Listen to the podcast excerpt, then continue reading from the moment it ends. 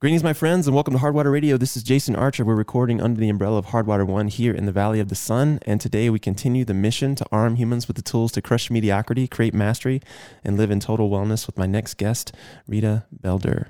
Now, I had the privilege of meeting Rita at a Spartan race through a friend of mine, and we kind of hit it off, started talking, and I learned a little bit about her story and was really impressed with some of the things that she's overcome.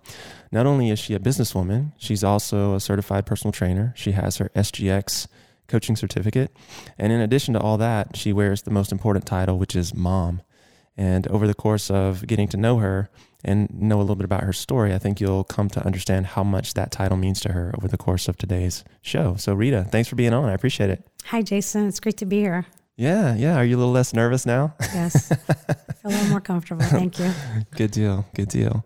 So, let's just start at the beginning. And, you know, I think one of the things that uh, is always interesting to me and others is you know you see people where they are today and it's like okay well there they are but you don't see what helped them get to where they are right we don't see the history we don't see the past we don't see the things that they experienced and so one of the things i like to do is kind of get a snapshot of where you're from where you grew up and so maybe you could start there tell us a little bit about you know where you're born where you spent your childhood and some of the things you experienced growing up Okay, well, I was born in Chicago. Um, both of my parents are from Sicily, so I was raised um, very hardcore, old school, and that's like the only. If people come from you know ethnic parents, they understand the hardcore, old school. So when you say move from Sicily, they immigrated from Sicily to, To Chicago, yes. Okay. Wow. So I was born there, and then we moved to Arizona. They couldn't handle the cold weather. Yeah. That's a yeah. Definitely a So little chilly. I, I up grew up in Arizona mostly, so um, but was raised as if I was still in Italy. there. hmm So it made it, you know, a little awkward for me to mesh with kids sometimes. So give us some color around that. What does that look like being the child of two Sicilian parents? Right. Well, I mean, they're uh, they were very strict. I was never allowed to go anywhere, do anything unless they knew exactly who and where and what I was doing at all times. Really. Yeah. Now, now, was that just because you're female, No. or is that just the way it was? That was just how it was. Like Okay. for me to go out was like kids aren't supposed to go out, you know. They're supposed to stay home with their families and you know, so my expectation was to, you know, marry an Italian Catholic like them and anything outside of that wasn't good enough. Yeah, I asked that question because uh, my wife's Italian, which you know, and in her household, you know, the boys get special treatment. You know, so I was Yeah. curious if if they were just harder on you because you're a female. I would have to agree with you there actually. Yeah. my brother my brother had it a little bit easier than I did. yeah. And well, he had it easier than my sister and I both did, but um we all we were always pretty strict though. Yeah. I think all ethnic families seem to cherish the boys a little bit. Mm-hmm. Every, I have a lot of friends of different ethnicities, and they all say the same thing. Yeah, I've noticed that. I'm, I've always wondered why that why that is. Any insights I don't there? know. No, No? because oh, I, I think it's because they carry on the family name. Right, right. Traditionally, yeah. Yes, traditionally, Yeah. you know, they're the men. You know, Yeah. they carry on the family name, and I guess they bring they don't bring the trouble home. they just Apparently go out not. and create it Right. and leave it somewhere else. yeah, something like that. So you went to school here in Phoenix, then? Yes, I went to um, I went to Moon Valley High School. All right, on. Yeah, graduated in '90. Nice. Yeah, can't believe that's been 30 years already. I know, right? I don't feel that old, but Well, you don't look that old either. Well, that's good. Thanks. um, well, when you take care of yourself, that helps. It definitely helps. Absolutely. So, um, yeah, I went to Moon Valley High School. I ran track four years, enjoyed it. Went to state my senior year in um, sprint races, high hurdles, four by one relay, hundred meter You- dash. you, all that did kind high of stuff. hurdles. I did. What are you like four feet tall or something? I won. Thank you. Uh, but I have some hop. you got some. you got some. When you're when you're petite, you're, you have a little bit more limber, Right, so right. you can you can jump a little higher. That's cool. So were you were you always involved with sports, or was that something yeah, that up came until later? Mm-hmm. my senior year. No, I did my I played soccer up until high school, and then I did track. right. So and then that was it. And your parents were cool with you being out of the house as long as you were doing something. My dad was my soccer coach, oh, okay. so Well, soccer, of course, right? yes, Yeah, that's that's Italians. cultural, right? right. We all played And soccer, to play soccer, so and he was my coach, so it was okay. right? And then in high school, I mean, my high school was like a quarter mile away, so they could they would go to my Mm-hmm. practices, they go to my meets. They always knew where I was at at all times. Right, right. Keeping tabs. Yes, But when it came to going out with the kids, that wasn't allowed. Oh, I was out out once a week. Once a week, really. I was I was allowed to go only go out with my friends once a week, and um, if I wanted to go out more than that, I had to take my brother and sister with me. Were they really strict around the whole dating thing? Oh yeah. Oh yeah, how did that? well, what was the Well, first th- date? like I said, experience they like? um actually so it, technically my first boyfriend in high school was Italian, okay. so that was okay. hmm uh, You know, we dated for like a year or whatever, and then we broke up, and that was like mortifying for my mother. that We broke up. Oh really? Yes, For your Because- mom? Why? Why for well, your mom? because it was just like you know, my dad was more laid back and easier going, and my mom was, she was the protective one. Okay. So that's just how they were raised. You know, it's like, you know, whoever you start dating, they, they didn't think that you should be dating lots of people. You know, Sure. as kids, like whoever you start dating, they all start dating most of their, you know, most of the people they're married to, they started dating young, 16, 17, they would get married young. So they just tried to bring on that culture. That wasn't the case. And I, I have to remind my mother we're in America. it doesn't work that way. Now, were, were your parents an arranged marriage by any No, chance? they were not. I was gonna say my my my wife's parents were Yeah. from southern Italy, and they were an arranged marriage, which I thought was just It's crazy. it was it was unbelievable. Yeah. Right. Yeah. I, I I didn't understand. Like even in this day and age, there's still arranged marriages happening around the world, which is There interesting is. to me. Yeah. It's crazy. I don't, I don't understand it by any means. I guess there's some wisdom in it though, you know, like you, you know when you have people close to you, they see certain traits in people that maybe you can't when you're, you know, in that loving sort of embrace kind of a thing, you know. Right. I think that's one of the reasons that it has survived all these years in some cultures. Right. No, it's true. I mean, you have a respect, and um, there's like a respect and a dignity. They didn't believe in, you know, falling in love with people. You you fall in love with the person who takes care of you. Sure. It's not like how you see in the movies. My parents used to always say, "That's not real." You know. It's not. right. Mm. No, it's, not. Oh, totally Yeah, it's complete horse shit. no, Exactly. You're absolutely Yeah. right. And like you just, as long as you can respect the person you're with, take care of you, and respect each other, that's enough. hmm Yeah, it's like something I think that they just expect that's going to grow on you or grow with time. Right. You know, that's the initial attraction is always going to wear off at some point, you know, and so what are you left with at that point? It's like, okay, well, I saw these values or I saw this, you know, this vision or I saw the, this person doing great things for you or with you, you know, even though maybe you couldn't see that because you were blinded by the way you felt about them in the moment. So Right. having that third party, I don't know, just seems like it makes some sense. No, I mean, somewhat. as it long as you have does. final say, right? Right. As long as you have veto powers. Right. I mean, my parents have been a great example for me. I mean, they've been married 49 years. So, you know, we've seen them fight. They, s- we've seen them do that. And we're like, how do you guys do it? Like, what are we supposed to do? You know, you're supposed to work hard for it. Are we supposed to just get divorced if it doesn't work out? That's not, that's not commitment. No, it's not. I just wrote about this today, actually, on my Instagram. Uh, you know, it's it is work, right? It's about is. staying in the fight, and it's about who can endure in some of those moments where you really don't want to. When your parents came over, did they? What did they do? Like you know, like when my when I talked to my wife about her parents coming over, I always wondered how they transitioned into what they did. Like her father worked in construction and did cement, and then her mom started doing anything she could, and then ultimately saved up money and started a restaurant and owned her own business, and now rental properties. And I always wondered about that transition. You know, what did your parents do when they when they came to Chicago? My mom actually went to beauty school when she was in Italy, young. So they did schooling very young back in the day, you know, and she came to Arizona, not Arizona, sorry, Chicago when she was 17 and she opened a salon because she knew I do hair. And my parent, you know, my grandparents were like, we'll open up a salon and we'll do that. So she did hair from very early on in her life. She had her own salon and then she, um, half of her family lived in Sicily and half lived here in Chicago. And so they would go back and forth.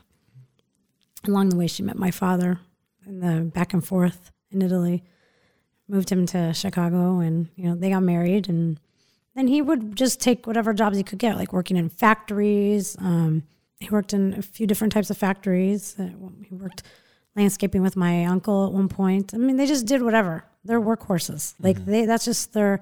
They have strong work ethic. You just do whatever you have to do, two, three jobs, whatever it takes to take care of your family. So that's how um, that's how they did it. Right. So my mom worked, you know, as a full time hairdresser. When she moved to Arizona, she um, she just worked for somebody. She didn't, she decided she didn't want to open her own salon. She just worked for somebody else, and but they both worked really hard. My parents have always worked very hard to make sure that we had everything we needed. And so, how did that impact you seeing that growing up? You know, being surrounded by people who are so, you know, dead set on getting things done and having that work ethic. Well, definitely, uh, I definitely inherited that trait. I worked, I worked very hard. You know, I had to work hard in school. Um, my parents, you know, didn't go to school in America, so I had to. Nobody could help me with my homework. You know, I had to do all that stuff myself. And they were educated, but in Italy, you know, it didn't, I mean, math is math. You know, Spanish, is Spanish, but you know, America has a certain way of doing things. You know, there's different ways to do all that. So I had to learn how to get through school all by myself. And I had to help my brother and my sister get through school and I had to I had to be that person. I was kind of like the you know, like the second mom to my brother and sister. I'm the oldest, Okay. you know, so um, I had to help them get through school and help them with their homework and all that stuff. But um, then I worked, and my parents just had high expectations of us. You know, we had to get good grades, and we had to fight for everything we had. It hmm wasn't just handed to us. Right. So, I mean, my parents took care of us, but we had to work for everything. Yeah, I've, I've always wondered like the correlation between that mentality and then sport. You know, because you said you're you're always involved in sport in some way, shape, or form. You know, so you know taking that work ethic, you know, obviously out of the house and into the fields or or into sport, it seems just it's kind of a natural progression, Yeah. Well, my dad was like, you know, from Italy, they're all about soccer. right? So we all played soccer, and my dad was our coach always. And he coached me and my brother's team at the time. My sister's eight years younger, so she came along later. you Was know. he the only guy in town that knew anything about soccer? At that point? really actually? he was the loudest coach out there on the fields. That's for sure. He was the most passionate one. Right.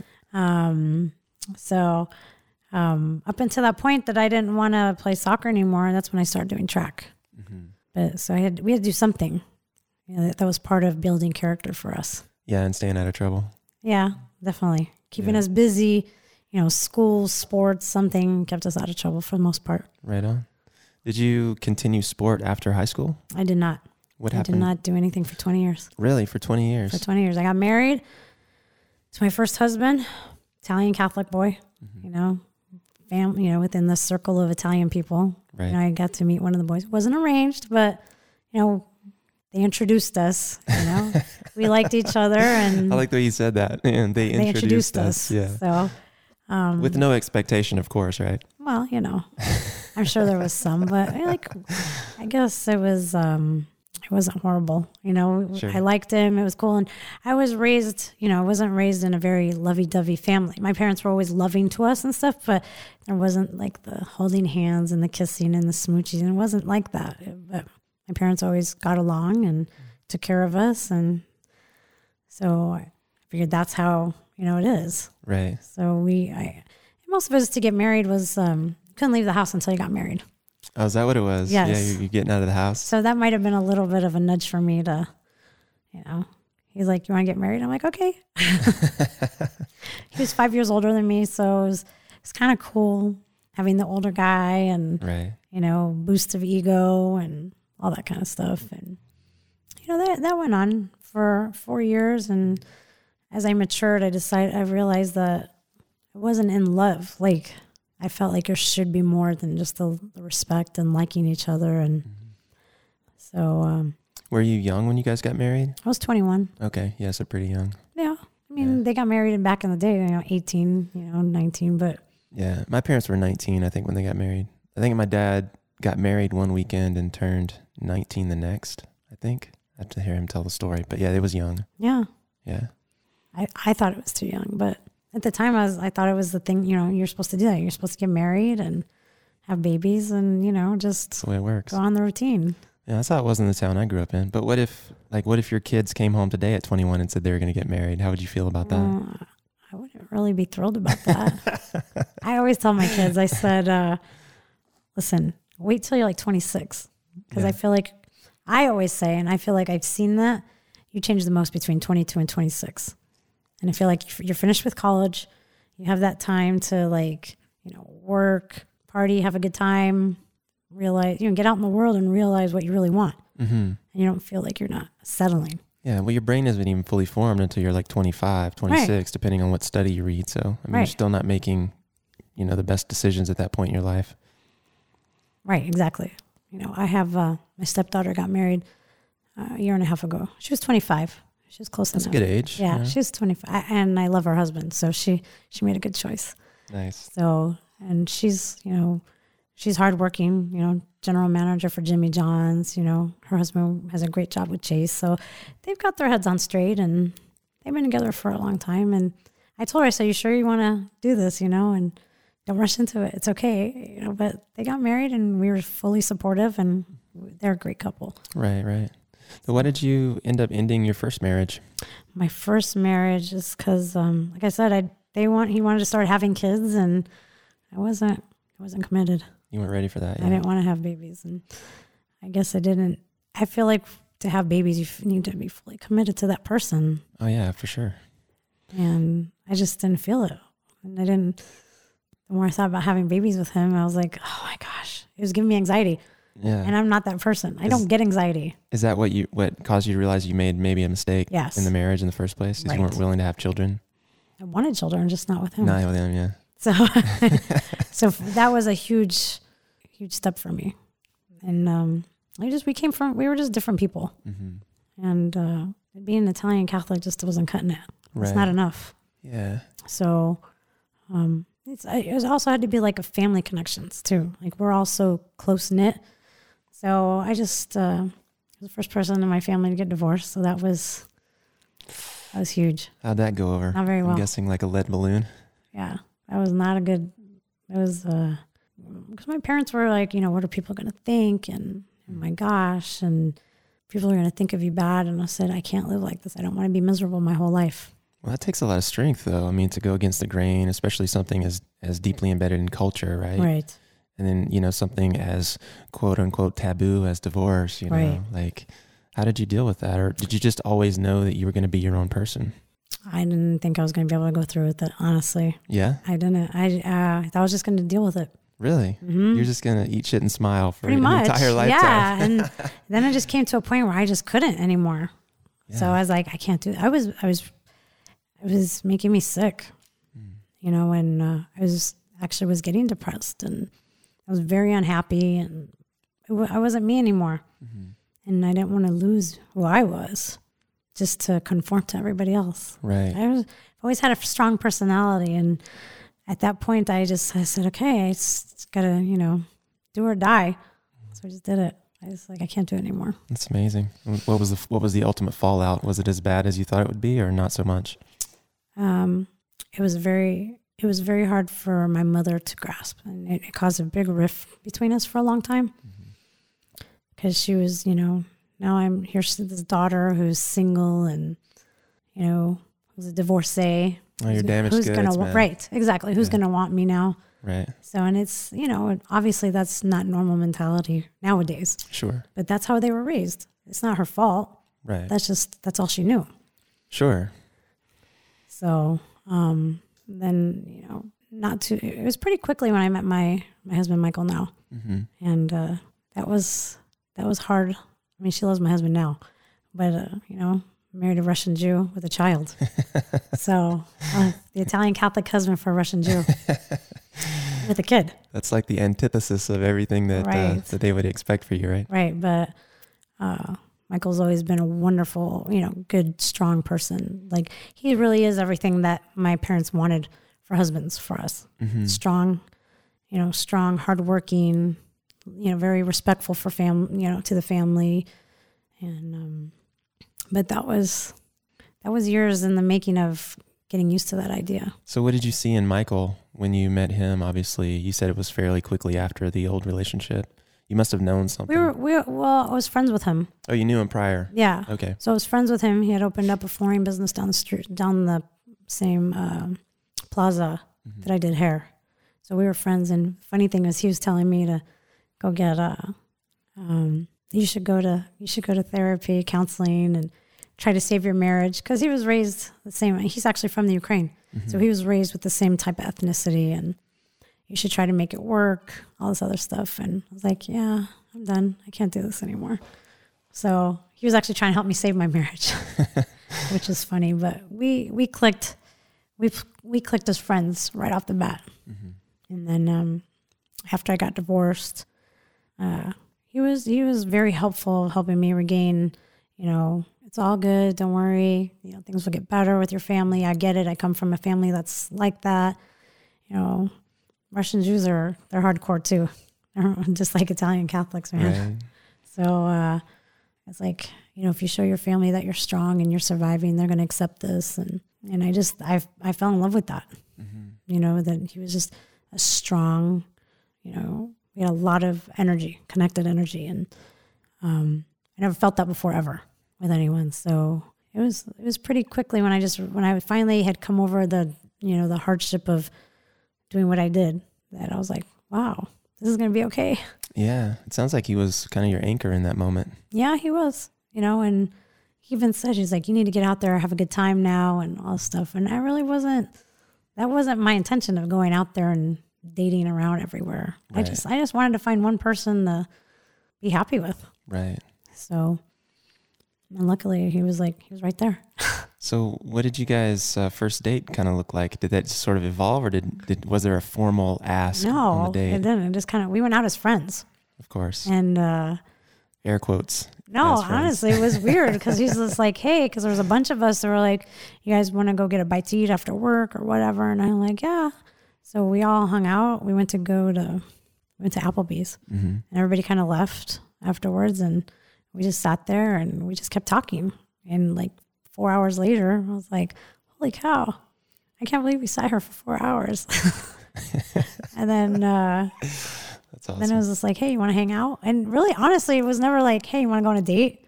Like, you want to go get a bite to eat or you want to go hang out or do whatever. It was always kind of like that. It just sort of and then- organically happened. Yeah. Yeah. And before you know it, I mean, we never really said. People just assume, like, are you guys dating? I'm like, I mean, we're not seeing anybody else, I guess. so that's just how that happened.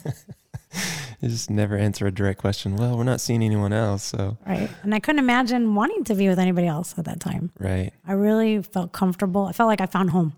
Well, I mean, if you were that connected, why not, right? Right. Like, why would you be looking for something else, right? Right. No, I mean, And that's such a rare thing. You It definitely is. want to hold on to it, right? for sure. Yeah. yeah i was i think at one point uh like it was so difficult like my family and all the stuff we actually you know maybe this is not going to work out us being together blah, blah, whatever that was the miser- most miserable few days of my life Oh, really? i cried for three days Wow. and i said i can't do this we have to be together and i don't care what it takes so and he's like I'm glad you think that you know because he was just more concerned with my family Sure. accepting him and that was most of it. It's like my family's never gonna accept you. Well, I mean, obviously, coming from his background, he knew the importance of that, right? Right. Like he knew what an uphill battle it would be if they didn't like him or didn't want him to be part of the family. I'm sure that was in the back of his mind. Oh, of course. Yeah. I mean, How could- same how with could it not me. be? You know, he's bringing in a non-Russian Jew girl too. right. That's what they expected of him as well. Yeah. What was that like for you? Did you experience any pushback on his side of things or no? Um, really not, not really actually. That's good. I mean, they were just like, oh, it's just his girlfriend. It's just a girlfriend, Oh, they didn't think it was gonna gonna Right. be a marriage. right? Yeah. So um, I went to their parties.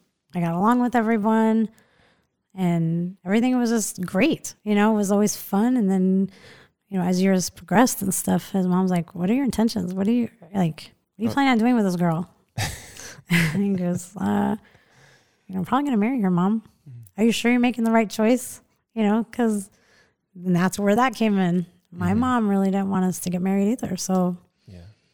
It's like we basically told our parents, like, we love each other. You know, this is three and a half years in. And um, that was a lot longer than my first. It was like less than two, it was like a year and a half when we were engaged. This Hmm. was three and a half years by the time we got married. Mm-hmm. Right. And um, we bought a house together. We opened a business together. We bought cars together all before, all before we even got married. So you're already making making plans Right. regardless. Yeah. So it, for us, it was just like, well, we might as well just uh, make it official. Yeah. so We had he did- been married before as well? No, he was not, but he did have a child. He had a relationship. yes, Okay. he had a relationship where he had a daughter. Yeah. So the marriage thing was just more of a formality than anything. It sounds like. Right. Yeah. So he was, he had commitment issues, and he said he was never going to get married. Right. I said the same thing. Right, you know, until you meet the person to make you change your mind. exactly. So Exactly. he was mad at me. He's like, I wasn't going to get married. yeah. I never wanted to get married. yeah. It wasn't the commitment thing for me. Like I wasn't scared of the commitment. I was I was committed. I was just like I didn't see the point. Like what's the point of being married? Like I didn't think of it in terms of, you know, anything other than a formality. Right. I, I realize it's more than that now, and I I have a, a greater respect for it now because it does entail quite a bit more. But at the time, I was just like, well, I'm already committed to you, so why do we need a piece of paper? Right. It's a very juvenile sort of way of looking at it, but you know, it worked out the way it worked out. Right. And so you guys have been together how long now? 22 years. 22 years. Yeah. Wow. That's amazing. It is. That is amazing. That's like a marathon in, in the modern world of marriage, right? Right. No, for sure. Especially nowadays. What is the average marriage today? I don't even know. It's, I don't it's even got to be know. short. It is. gotta be Uh, Less short. than 10 years, I think. Yeah, 50% end in divorce. Then the others, I mean, geez, that, that, Yeah. that's really going to drag the average down. Well, I think the funny thing was I was the only person. I feel like I was the only person in my. I went to my ten year reunion with him, my twenty year reunion with him, now my thirty year reunion. I'm going with him, and I feel like I was the only one the same date. And Me and my girlfriend were talking about that the other day because we've known each other since third grade, yeah. and she goes, "I think you are There is, those guys are doing the 10 year upgrades something. I don't know. or, or side steps or whatever you want to call it. I guess I don't know. It's, it's just kind of funny when you think about it, when you put it in perspective. I mean, there are some people we went to school with that Sure. are still married years, and but uh, unfortunately, you don't see too much of it anymore. Yeah, definitely. It's definitely one of those things that, I mean, uh, my parents have been together forever, and you know, it's you know coming up on fifty years. I think like your parents, and uh, I don't know any of my friends who had the same experience. Definitely not, and even my parents' siblings, not. They're the only couple out of four siblings on one side, three siblings on the other side that had a marriage that last lasted. So out of seven couples, Wow, yeah. I mean, so it's definitely not common. right? Something to be respected for sure. No, for sure. Both of my both of my parents have all of their siblings have been married. Mm-hmm. My mom's one of the youngest. Oh, your mom's the youngest. yeah. yeah. So her younger brother um, was the only one that got divorced. I mean, it was years and years ago, but and he got remarried. I mean, he's been with her for thirty years now. But um, both of us come from non-divorced families. His parents have been together for forty-nine years, also. So we we came from that era. Mm-hmm. So that's why I think uh, I think that's why we work so hard to try to maintain our family. And that's really what it is. I mean, it is a lot of work. you Yes. know. We're sold a bill of goods, a lie on what a relationship should be. And I, I think that's one of the reasons they end so easily. You know, it's much easier, I think, to get divorced in a lot of cases than it is to get married. It's definitely a lot cheaper as long as you're, you know, not splitting assets. Right. But um, at the end of the day, you know, a couple pieces of paper and a phone call and you can start the process. I know You know, they make it way easy to. they make it way easy. just be like, oh, it's okay. We'll help you with your assets. You Yeah, know what exactly. We'll split assets on the back end and we'll start the process for a hundred bucks. Right? Yeah. oh, it's kind of scary how how fast someone could suck you into that instead of being like, you sure this is what you want? Right. You've done all the. That's the problem. Is like you know, lawyers don't tell you to do all that. No. Did you go to counseling? Did you do everything possible to fix your family? Because you do have a family. You have children. You have, you know, you have history of you know x amount of years. Sure. Well, I mean, and humans are incentive based creatures, right? So, I mean, if you know going in that, you know, for a couple hundred bucks, you can start the process and get out, then Right. eh, maybe you don't put as much thought into that person that, that you should, you know, or that you Right. could going in. So, it changes the game significantly. I think a lot of people go into marriage thinking, oh, if it doesn't work out, we'll just get divorced. Yeah. not There's a, a plan game. B. It's not a game. it's like if I don't win, we'll just I'll just move on to the next game. Yeah. Yeah. It's not that easy.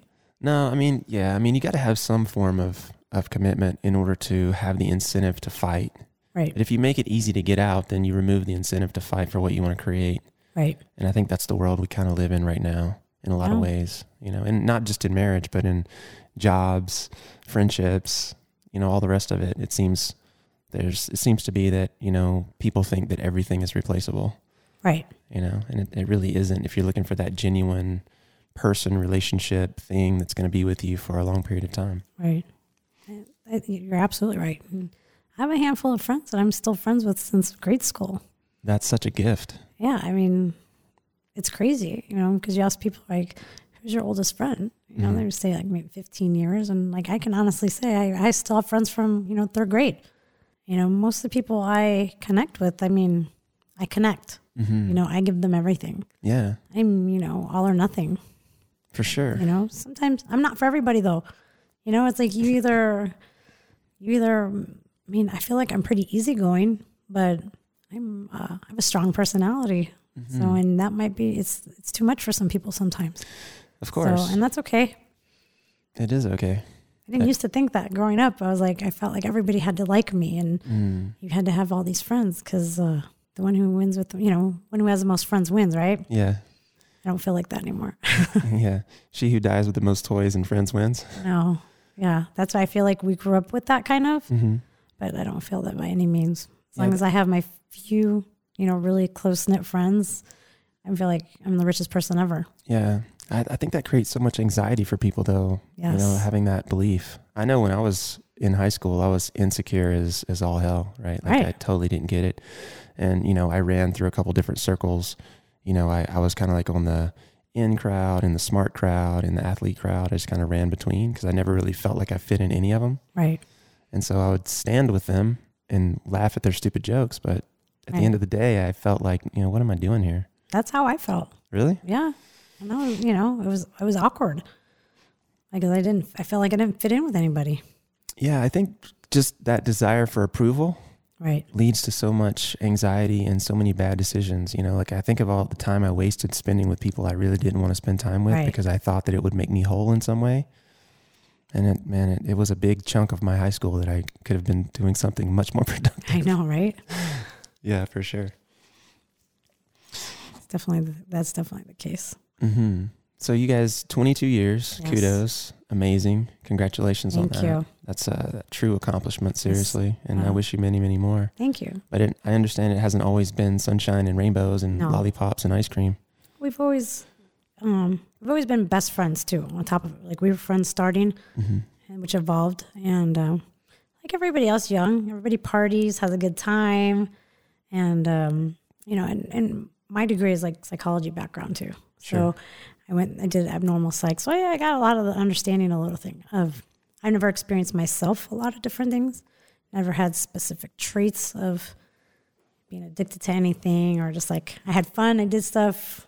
Then I was like, "Hey, next, now what?" You know, Mm-hmm. I let things go, and um, we partied, had a good time, and when it was time to get married, I was like, "Okay, now it's time to like settle down, get married, have babies, all that kind of stuff," and that's where I was headed, and uh, that's not quite the route um, my husband was going, Mm-hmm. but I didn't realize, you know, at the time that it was more self medicate for him for his own insecurities and you know covering up how he felt inside. 'Cause Even though I made him happy, hmm like it doesn't, someone can't make you truly happy and That's right. whole inside. That's you have right. to do that yourself. So you say he was he started he began self medicating for what reason though? Um, just I think just the stresses of a family and Mm. taking care of us, making sure that we were provided for. And even though I was working, I was gonna go. You know, we had both decided once we had kids that I would go part time, and hmm um, you know, I just think. But he, he's from early on in his life, he kind of self admitted he partied like I feel like most people did. But as you grow up, you quit. But it wasn't like his chemical. Sure. So he struggled with a lot of that for a long time. But um, Just trying to deal with the stresses of like of think being a lot a of father and a insecurity. husband and just a lot of insecurities of himself. okay. You know, he he was raised like you said, he was raised in Ukraine. Mhm. He came over. He was like he was seven, but he remembers a lot of it. And um, I just think internally, and, and probably some genetics in there too s- at some point. But um, it wasn't until so I was busy having babies and doing all that stuff. By the time I realized that you know he wasn't quite there yet, He was struggling and he was struggling. yeah. And I just told him at that point too, I was like, I can't, I go, I can't have that. And I said, you know, I want you in our lives, but we can't have all that in our lives. Right. So it was either pretty much, you know, us or nothing else, you know? And that's when he's like, okay. And he chose us. So, but it was, it was a struggle to that point. And my son was two, he's 13 now, Right. but, um, never looked back. So Mhm. there was never an issue. But then um, realizing that um, like depression and anxiety took over. Yeah, I mean, a lot of people struggle with depression and anxiety, and they they numb out in different ways. So, like, you could say addiction has to do with you know a chemical substance, but you can be just as addicted to food, or just as Right. addicted to Netflix, Correct. or just People as addicted to your self-medicate. phone, or whatever the thing is that distracts you from the thing that you're experiencing you know and that's the thing that people don't understand they think Right. well if i'm not taking drugs or drinking too much then i'm Right. not necessarily addicted right? well maybe not but you're still numbing out to what you need to experience to And that's the thing. No one's truly an addict. They're right just trying to feel better. They're just trying to numb out the pain that they're experiencing. exactly that's exactly what it So is they're not bad people. no They just never been the guidance to, to help fix the problem that they have the right way.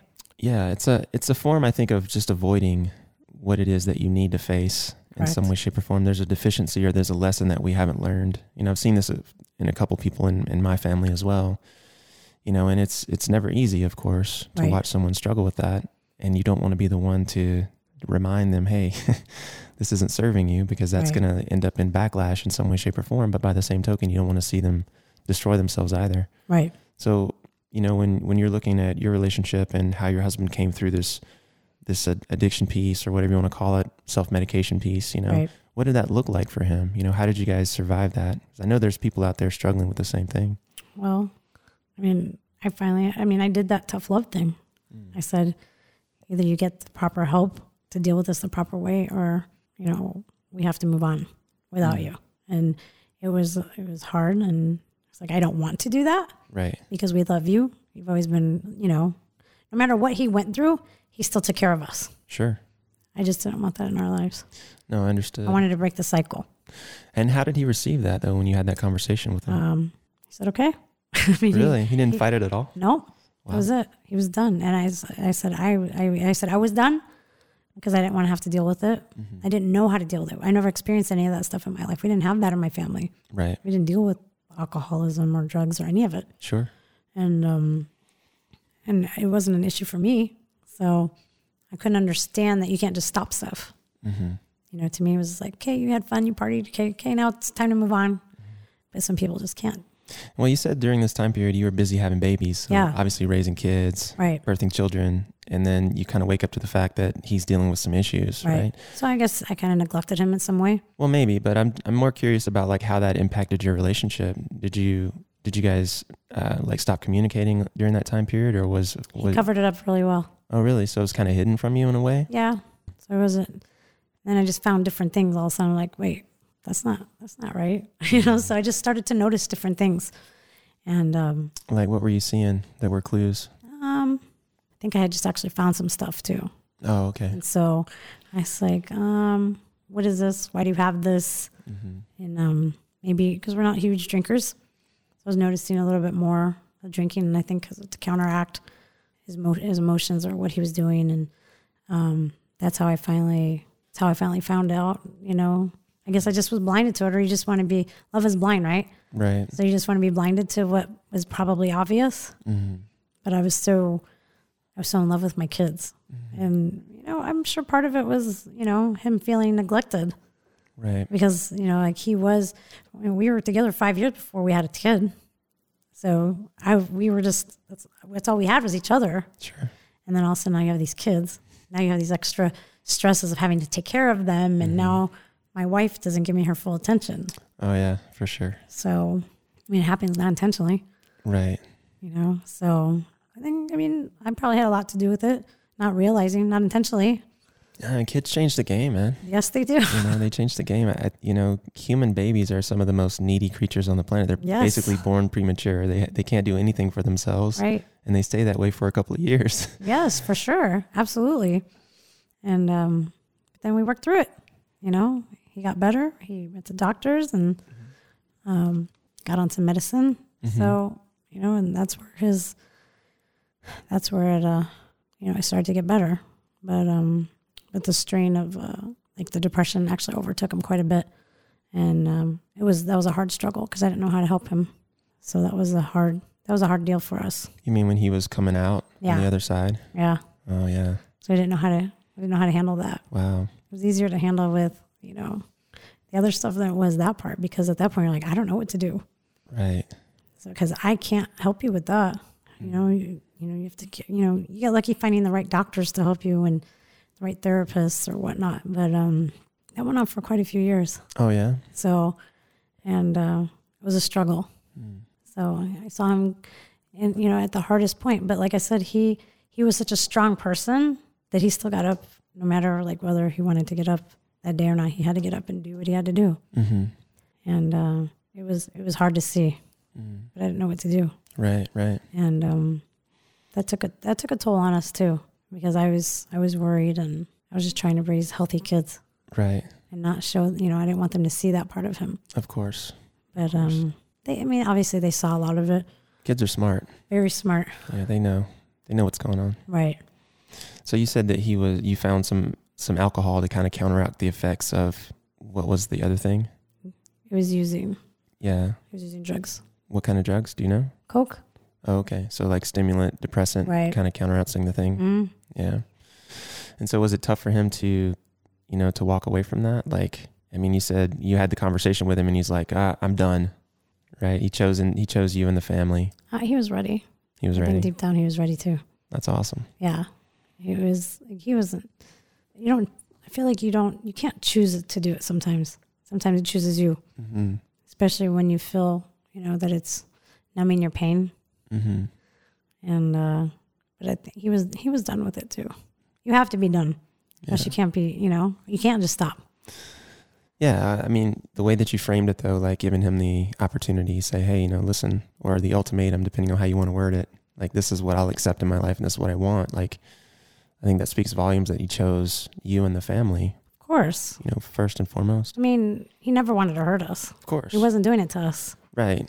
You know, he course. didn't want to, he loved us with everything. That's never been a question. That's such a huge point. Like, I mean, I think a lot of people forget that, you know, people who are, you know, maybe having an issue with something, they're not doing it to you. right. They're doing it to help themselves in some way, Right. right? And we forget that. And sometimes we lose compassion for people because we're not Right. thinking, you know, that, that, oh, they're doing this thing to me. And really, that's not the case. Yeah, no, they're not. Yeah. Like it wasn't it wasn't doing it to me at all or the kids. He right. he just wanted to feel better. Yeah. Yeah. So what was the final what what finally helped him get through to the point or you guys get through to the point where, you know, you've dealt with the addiction issue, you're dealing with the depression issue, and all of a sudden or not all of a sudden, but over a time period, Took a few years yeah, you guys start finding the right communicating. doctors, the right Yeah. medication, and um, took a long time. Really? Wow. But uh, luckily, having having the kids was a was a stronghold for it, Mhm. and that's how we. Uh, I mean, that's how we got through it. Wow, it's Just amazing. trying to keep a solid foundation for the kids. That's so great to hear. I mean, you hear so many people go the wrong way, right? Like you, the story could have easily gone the other way, Right. but it didn't. Right. I mean, it- like I said, there were struggles, and we were alienated, you know, from each other. I feel like I was more alienated because I couldn't understand it. Mm. So I helped to a point, but I was like, you have to help yourself.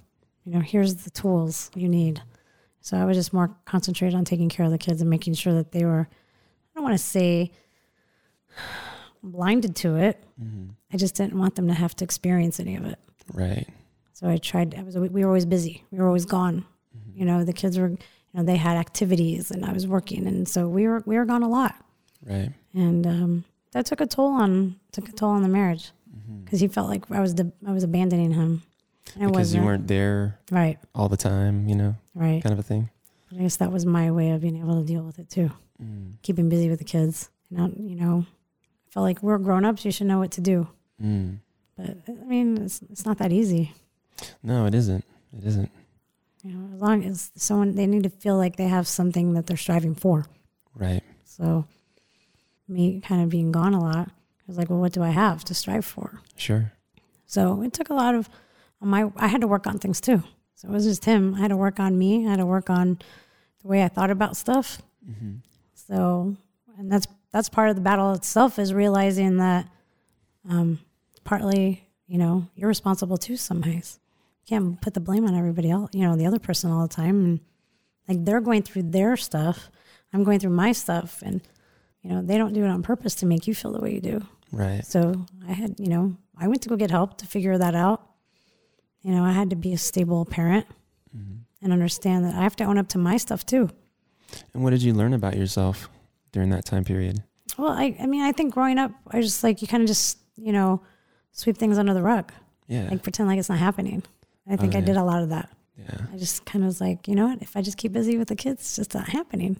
It's almost like an avoidance of it. Right. It's not in my field of vision right now, so it doesn't Right. exist, kind of a thing. Right. Yeah. So I was wrong in that aspect. Mm-hmm. You know, you can't, you can't do that. Right. You have to, you know, you have to face it head on. You know, you have to fix the situation, not just avoid it. Mm. Was So- it a tough transition for you to realize that, hey, you know what? I've got to take this stuff head on. I've got to deal with my relationship and my family head on and, you know, start taking steps to, to make things the, the way that I want them to be? Or was that so, something that you, you naturally gravitated toward once you realized that it had Um, been sort of outside your field of vision? It took a little bit of time. Yeah. Like I had to, you know, I went and I went to I went to go see somebody. You know, I was like, you know, that's when I s- you know started working out, trying to use that energy and that to make me feel better. That was my self medicate. Okay. Working out was doing that, but it wasn't enough. So I Right. also had to go, you know, I went to go see somebody to talk to and you know, they made me realize that, you know, what you're doing is great. You know, you're working out, you're not drinking, you're not doing drugs, you're not doing any of that. Mhm. And uh um but I still wasn't happy. You know, it was helping. You know, I was feeling great, feeling good about myself. You know, I lost a ton of weight. I was creating, you know, an example for my kids. This is what you do, you know. I take care of you, I go to work, you go work out, you make yourself feel better, you eat good. But um I was lacking on, you know, being a great wife. I was being a good mom and taking care of myself, but I wasn't giving him my full attention like I should have. I just was I guess I was just hurt or I didn't know what to do. I guess what that's what it was. Yeah. I felt at a loss. yeah. So that was more on like um how can you not know what to do, Rita? You know, Or you felt guilty for not knowing what to do? Or, maybe a little bit, yeah. Is that what it was? probably. Some of it anyway? Yeah, I think so because like um Like you, like you should have been able to solve the problem, kind of a thing. well, I think that's just my mentality of growing up. Oh, I see. Yeah, You know? because hard work fixes everything. Right. so I was I guess I was running away. I see. taking care of the kids, being gone with their activities, working out, running races all of a sudden, you know, I found stuff that made me happy. Right. That doesn't fix your home. No. Fixes you, makes you stronger. But that's what brought me to the capability of like, go talk to somebody. Maybe they can help you rationalize all of it. Was that a hard step for you to take? No, No. that's my background. I mean, that's why I went to school for psychology. Yeah. So Yeah. I know. I mean, I don't I, know. just didn't think I had to. yeah, for sure. And then I got to a point where like, I probably need someone Everybody to help has me advocate to. this. Yeah. Everybody has to. For Everyone sure. can benefit from a good Right. conversation. Well, psychologists have psychologists. You know what I course. mean? Like good therapists have therapists. yeah. because Great that's a lot athletes. to that's a lot to wear on yourself Yeah. I mean, it's it's just a coaching session, really. you know? Correct. I mean, great, Absolutely. great athletes have great coaches. for sure. You know, and I've got a great coach. this is no different. you know? Absolutely, it's a it's a circle of life. For sure. It's interesting though that it's such a necessary thing and there was for for many years or maybe even to a point today there was a stigma associated with going to get help if you needed Right. help with your mindset or your mentality or depression or anxiety or whatever the thing was Right. and I never really understood the stigma like everything that people tell me that they've had issues with I'm like well I had an issue with that too. Right, I felt the same way, you know, and Right. I probably could have benefited from talking to the people you talk to right. right? I'd have never understood looking down on someone because of that or, or having negative feelings toward it. Well, I think so many people were raised so differently. Like, you know, suck it up, brush it off. You know, you fall down, you get back up, and you just keep going. Oh, so it's like almost like a weakness thing. Right. Like you're too weak to handle it kind of Right. a thing. And a lot of people have that mentality. hmm You know, and that's not that's just not the deal. No, it's not. it's not. You don't just get up and brush it off. It's that's something that like physically enables you sometimes. Absolutely. You know, it's not just your mind. You can't just say, get over this, suck it up. You know, you got this. Because you Right. could say it. It doesn't mean your body's doing what you're telling it to do. That's exactly right. It's a physical thing. Yeah, that's the thing that I think people struggle with the most. And I mean, I, you know, the word for that is resistance. Like you're in resistance of what you need to do. Right. You're living in resistance, knowing you need to do this thing. And the question always comes down to, well, if I know what I want to create and I know how to create it and I know what to do as far as a first step goes, why am I not doing that thing? Right. You And don't then- know. You don't know. hmm It's like you said, it's a phys- it's like a physical weight Right. that prevents people from moving. Right. I think we They all don't know how to get rid experience of it. that. Yeah. It's hard to take that step. I mean, like, you can talk to it. I mean, I feel like you have, you need the right therapist too. Yeah, for There's a sure. lot of therapists. Sometimes you connect and sometimes you don't. Yeah, the one thing that I, that works for me, and you know, anyone listening, maybe if you're feeling this way or, or or that way, you can try it out. And that is like when you're feeling that way, is just to move anyway. It's like Right. you know, movement sort of takes your mind and and puts you focused and and gives you purpose on creating something new and different, whatever that thing is. Even if it's just get up and go move, go walk, go you know, get in your car, go for a drive, do something, do anything, but don't sit there and wallow in it. Right. And uh, I know when I do that, man, I can waste days on end just sitting there doing nothing. Right. Yeah. I've done that. Yeah. I think we all have on some level. Yeah, I'm guilty of sure. it too. Then I feel guilty that I did that. I know, right? It's like it's just self perpetuating thing. Right. And at some point you just have to forgive yourself and move, you know. Right. Yeah. Which it sounds like, you know, obviously your story had a happy ending. You guys are still together, 22 years, beautiful kids, Right. all of that stuff. And here you are. You said you hadn't moved for 20 years Right. and now you're starting to move again. What caused that? What what brought you back to the gym? Um, well, it's like eight years ago. It was like right turn before I turned 40. So um, part of it was like I needed to keep busy for my mind too. Mhm. That was part of the, you know, with my having the issues with my husband. So that was my self medicate. That was my therapy. Mhm. kickboxing, punching a bag, getting all my frustrations out. And so, um, and I loved it. And it helped me so much. It made me a happier person. So I Sure. could go home happier. Right. So I was able to, to get all that out. And um, I enjoyed it. It was something for me to get, you know, exercise creates endorphins. Mhm. Endorphins make people happy. So- and uh, and honestly, I was just doing it to like I wanted to lose some weight at the time. You know, I was maybe I wasn't having any more babies. Couldn't you know use the excuse anymore. And um, I honestly did it for my own mental stability too. And I it's like lose weight. It helped. I was punching bags. You know, Nice. It's like that's you getting the aggression out and. Felt phen it felt phenomenal. That's awesome. So I did that for a couple of years, and um, I liked it so much I got certified to be a, a kickboxing instructor, Nice. cardio kickboxing.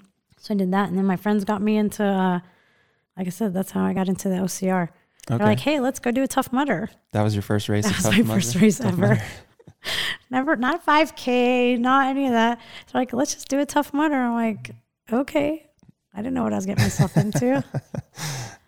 you know, I was like 14 miles of like, "Oh my god." yeah. A very of, of discomfort for sure. Yes. You know, and that's like a tough mudder is like a m- mental obstacle race too. Mhm. You can't even do half of those race obstacles by yourself. Yeah, Team for sure. building. But that's uh that's where it all started. So you fell in love with uh, OCR through the through the Tough Mudder, I did. right? Yes. And did you start? uh, Obviously, you're doing the kickboxing, but had you started going to any different styles of gyms at that point? Um probably let's see. I think I did I was in I was doing kickboxing for um probably for a good few years. Okay. and I and I got in great shape. I lost pretty much all the weight I needed to lose, but I would. And then when I started doing these obstacle races, like I need a little strength training here. And Mhm. Kickboxing wasn't doing it, so then I went to. Um, that's when I found. Uh, at the time, it was Field Fit. It was a personal training gym, and it was like it was almost like too good to be. true. It was like a hundred bucks, and every day, every hundred dollars a month, and you can do. You had a personal trainer basically give you your own personalized workout every day. Mm-hmm. So I was like, holy cow, you know, you can't beat that. And that's where I started doing strength training. And um, that's what helped me excel at, you know, doing obstacle races. And at one point I did have the, the idea of maybe I wanted to do um, American Ninja Warrior because who doesn't? If you love obstacle racing, you know, Mm-hmm. Sure. you want to do American Ninja Warrior. So that was my, my, uh, my goal was to try to do that at one point. And then, um, and I then I got injuries because I also trained in because I didn't just do kickboxing. I also trained in Aikido and Brazilian Jiu Jitsu because I was just all part of the same Okay, well, this is same Oh, news, dojo. Yeah, I just uh, that was just natural for like that's just that was what we did, Right, you know. right. And once you're part of a dojo, you kind of just train all of it. Yeah, you get But- sucked in. You do, and so uh, actually, my Aikido people are the ones who got me started, and uh, my Aikido coach and like his friend, close friends and family said, "Hey, we're doing this. You want to do it with us?" I'm like, "Okay." That's awesome. That was Yeah. the fir- that was the Tough Mudder crowd, Yes. right? That was right. a tough motor crowd.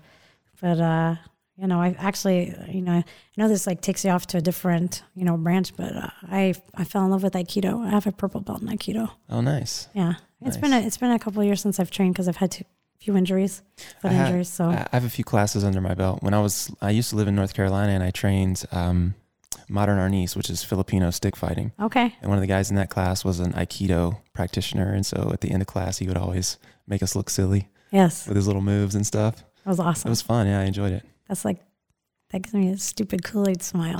Doing Aikido, like I always have a shit eating grin on my face.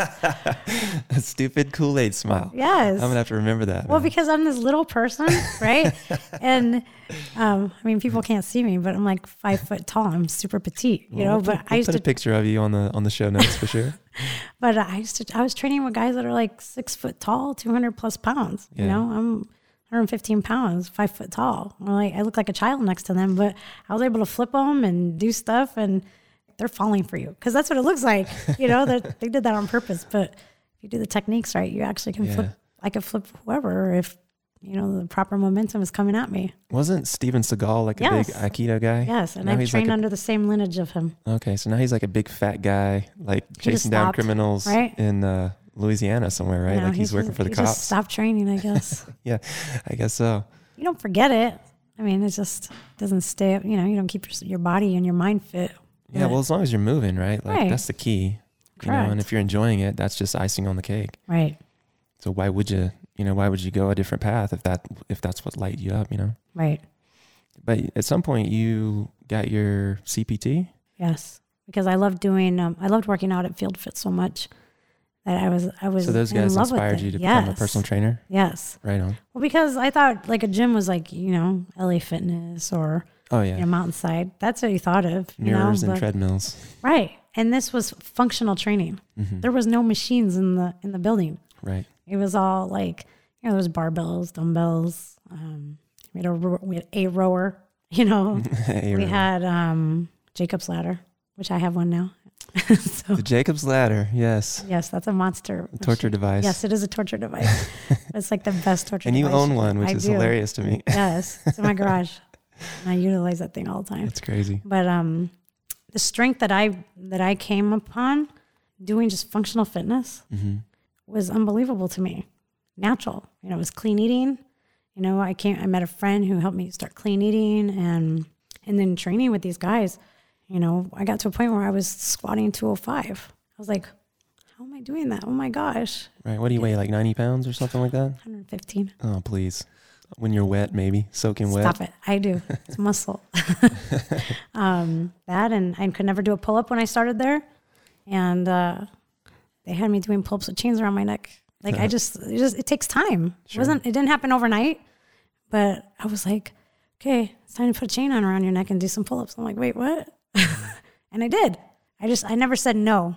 That was the thing. Is like my trainers were all ex baseball players, pro baseball players Mm-hmm. that had at some point got injured, so they couldn't play anymore. So they got together and opened up this gym.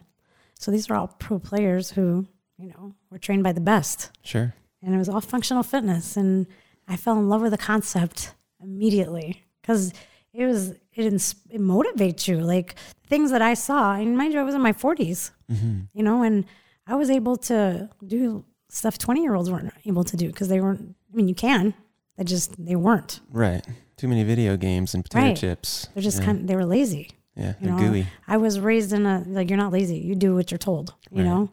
And that's what my trainer loved about me. Oh, that's a coach's dream right Oh there. my gosh. Just shut up and do it. Right. Ryan would love it. Ryan and all of them would just be like, Reed, I got a workout for you. I'm like, okay, you're going to do this, this, and that. I'm like, okay. I looked at me like, really? I'm like, yeah. If you think I can do it, then I'm going to do it. I trust you. Right. So, and I did it. That's awesome. So I never said no.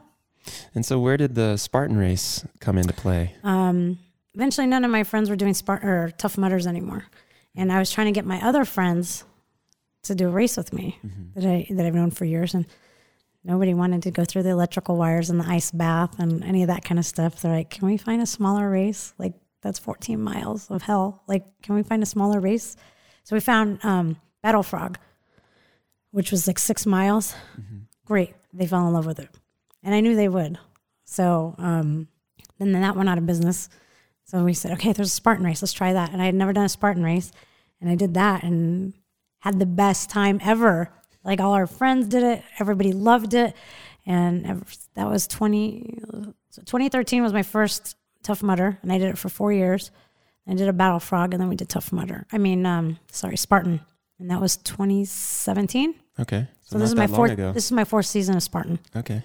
So um, that was it. I got one trifecta my first year. I got two the second year, four the third year, and I'm on route for five this year, but we'll see.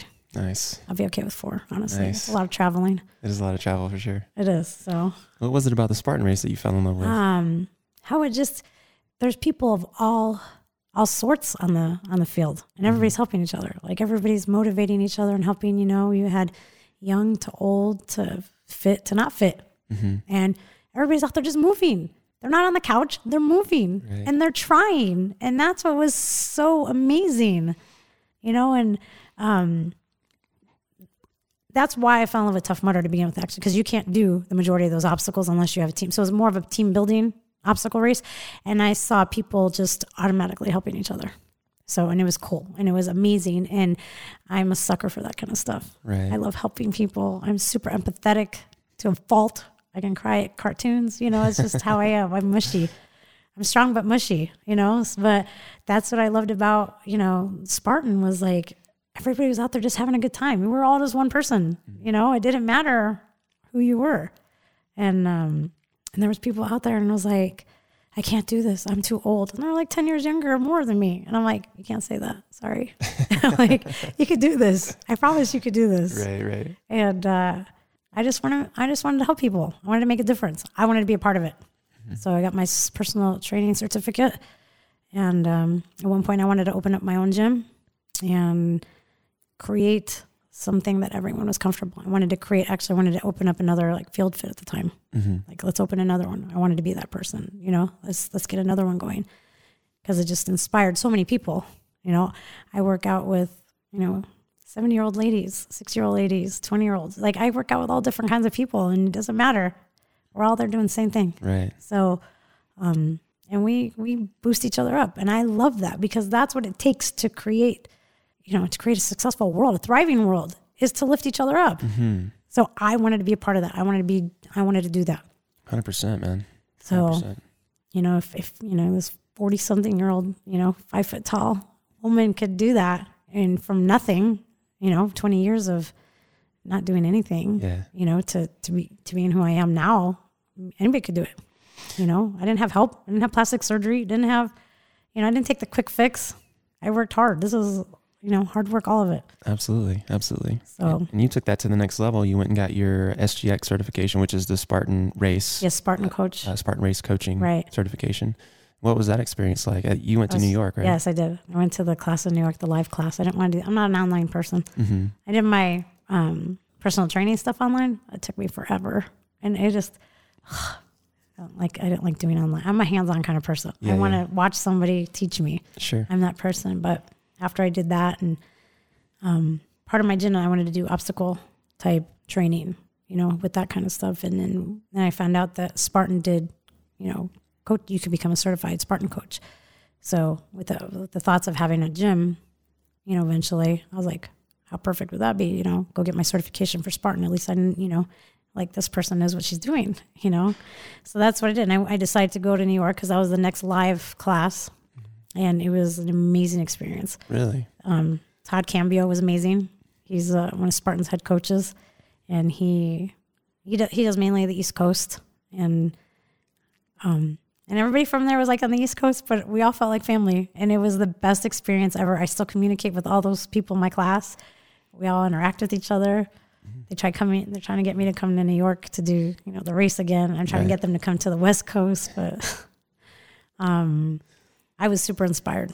So, what sorts of methodologies were they teaching at the live class? actually a lot of stuff that I that I that I was training on functional fitness. You know, it's um, you know mind, body, and soul, all of it. You know, and that's what I loved is you know animal movements and you know burpee movements. And, like it's it was all easy stuff. You don't need you don't need machines or equipment really to do the stuff and to train hard Yeah, it was like- primarily body weight stuff. all Oh, body weight stuff Yeah. and you know yeah you can use you know dumbbells and kettlebells and stuff but you don't need it Mm-hmm. so that's what was like that was already down my alley because that's what i was already training with right. so i was like this is awesome i got this, This- i love it because it was already down what i was in love with Mm-hmm. so i became in love with it even more so i was super excited about that so it wasn't like i was learning more stuff it was just it um, impacted that what i was doing was already working Did they have you guys do a workout as a class? Oh, yeah. When you were there? a few Oh, yeah. yeah Cool. we had uh, um, Coach Cambio put us through some stuff. Like we did mo- a lot of mobility stuff, and he uh, taught us how to use uh, what is uh, I'm having a, a lapse in memory here. Um, the hard rubber balls. What is that? Um, Like lacrosse balls? yeah, lacrosse balls. So we all got lacrosse balls and found spots that we didn't think we had. he showed us how to stretch properly, like really, really well. Use that our mobility and and everybody in the class was pretty fit. Everybody did well, and he made us like, "Here, we're going to put you through a test. Can you do this?" Or like some people couldn't bend to a certain way or couldn't move their leg a certain way. And after using the lacrosse ball a couple times in certain spots, and all of a sudden, oh wow, I can get down a little farther. And Right. like little little tweaks. Taught us little tweaks how to fix people, It's amazing. and uh, you know, way to do five minutes straight burpees. how many burpees can you do in five minutes? How many did you hit? Um, I wasn't able to do it that time because I popped my rotator cuff Oh, out. yeah, shoulder injury. Yes, so I had to be excused from that part of it, which I was kind of bummed because I wanted uh, like a little bit of competition. No, you weren't. Nobody wants to do burpees. I know, but I kind of wanted to. I wanted to be a part of it. I didn't want to feel like what is she doing You here? want to be She a can't. spectator. I didn't want to be. A, I'm not a spectator. I'm not Yeah. a watcher. I'm a doer. Right. So, uh, and I had only just entered it the month before at a race. So I was like, oh, but I was there to learn. And um, I really made some incredible friends too. That's great. So it just motivates me more to keep going and doing this route. And what was your overall impression of the live class? Would you recommend it to others? Oh, yeah, for sure. Be- well, it was because, you know, you're talking to people who've already been through it, like they're in the circuit, you know, and he's super, you know, I mean, there's other really great coaches. You know, I know that on the West Coast, they have different coaches that, that teach like the classes or whatnot. Um, but it fires you up. I feel like, you know, they're putting out their energy. I, I'm an energy person. I like to feel people's energy, which that draws you in, right? Online, you're like, okay, you know, that's how I feel. You know, a lot of people like just doing online and they get it done. I, I'm not that person. Um, I think you feel the energy Right. and it just motivates you and you're just like, Mm-hmm. let's go, let's do this. Yeah, for sure. And uh, if you're going to do SGX, I feel like you have the opportunity to do a live class for sure. Oh, definitely. Live's, I think, always going to be better. You know, I did the online version, Mm-hmm. and it's just you know, it's videos and powerpoints and Right. listening to Doctor, what's his name, Doctor Dr. J? J, Yeah. talk with his Boston accent, Right. I love that. talking about the spotting, the Right. spotting race. yeah. It's cool.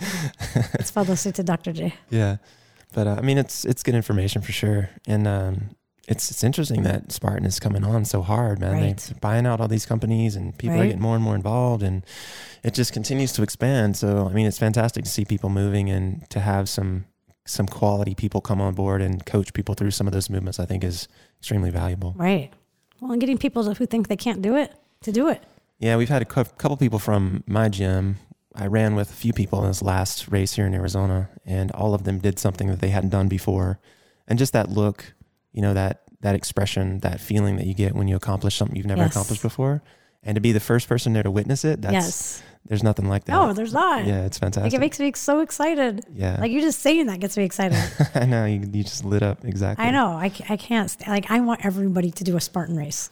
That- That's the goal, man. I know, and that's why I became a coach. That's Because right. it's like I want everybody to do a Spartan race. Yeah, so Like, maybe at we least should one. exactly. Well, we got the stadium coming up. Yes, actually, I got. Yeah, I and, talked uh, to the owner of the gym that I train at Yeah, to start a group, and there's I I think there's like 15 of them so far, Okay. like signed up because there's no water and there's no mud, right, right. so that was like It's okay, clean. that's cool. you don't have to get dirty. that's part of the. That's that's a hard selling point for some people. Sure. if they get in the mud and they get wet, and like I like that stuff, I don't care. Doesn't matter to me. So, Yeah, we but should- um, We got to join forces and get the biggest team out there. yes, what we I'm should hitting you up definitely- for. We're gonna definitely work on that. Yeah, for sure.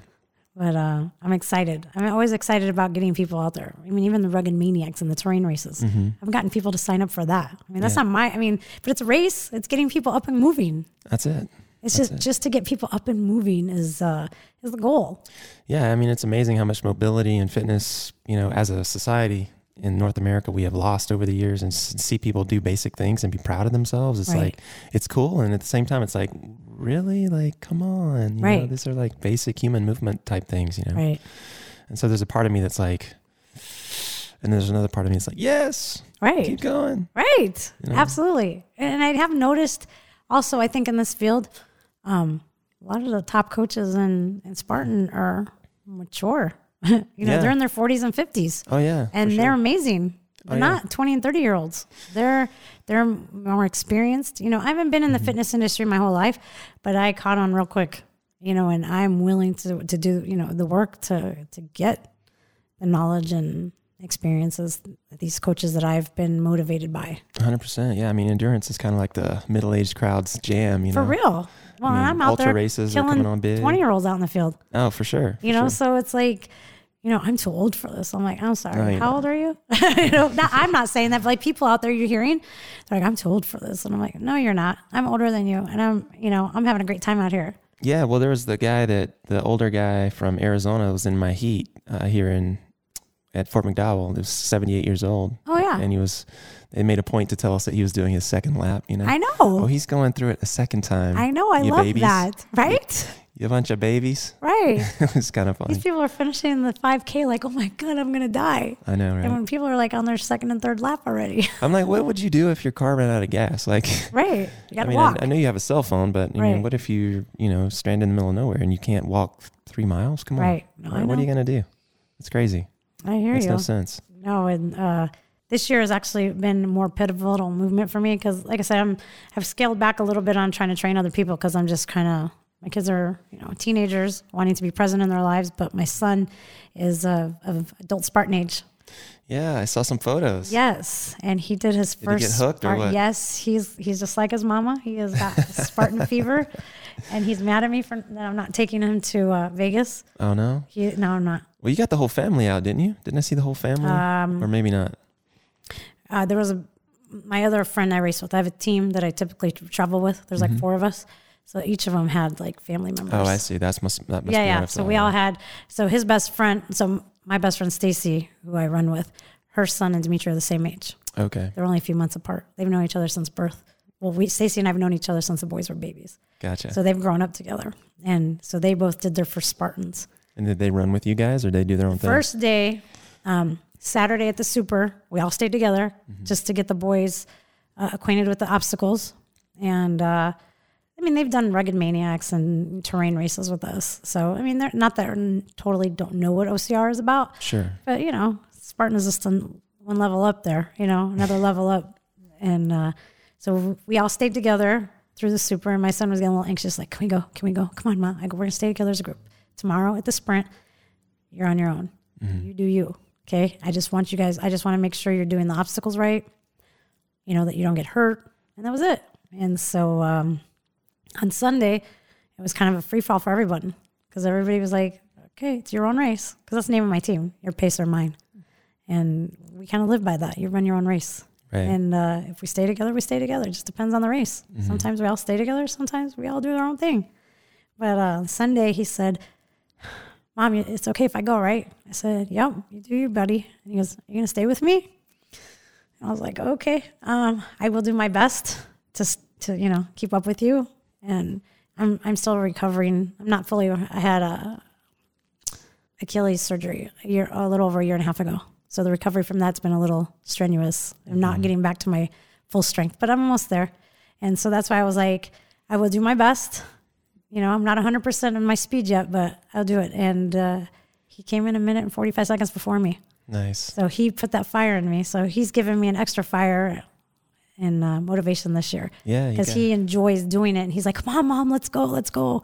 He's not wanting to leave me behind, but yet I'm telling him, No, go. But he's like, You could do this with me, Mom. We could do this together. That's So fantastic. It's amazing Yeah. that he actually, uh, that he actually is, um, he loves this as much as I do.